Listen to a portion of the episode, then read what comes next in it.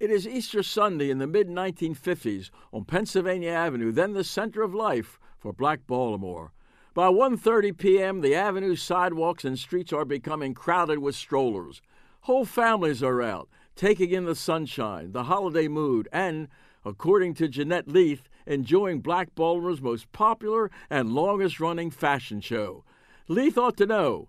She was a saleswoman and buyer in the black community's most popular and prestigious women's fashion store, the Charm Center, at 1811 Pennsylvania Avenue.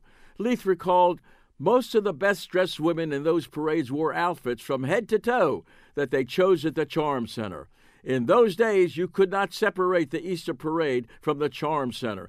The women wore mostly suits in either pink, yellow, or powder blue and patent leather shoes, and always long, elbow length white gloves, and a wide brimmed straw hat with a colorful streamer flowing from it.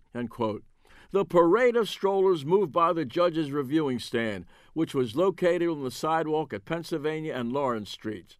The panel would choose a winner, the best dressed woman, and present her with the prize, a gift certificate good for purchase at the Charm Center. The Pennsylvania Avenue Easter Parade was a two day affair.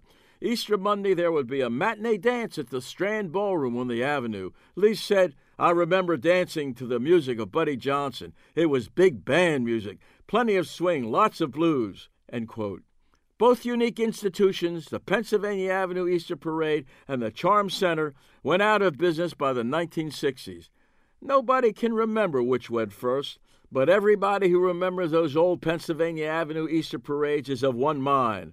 On Easter Sunday, Baltimore's black community couldn't have one without the other.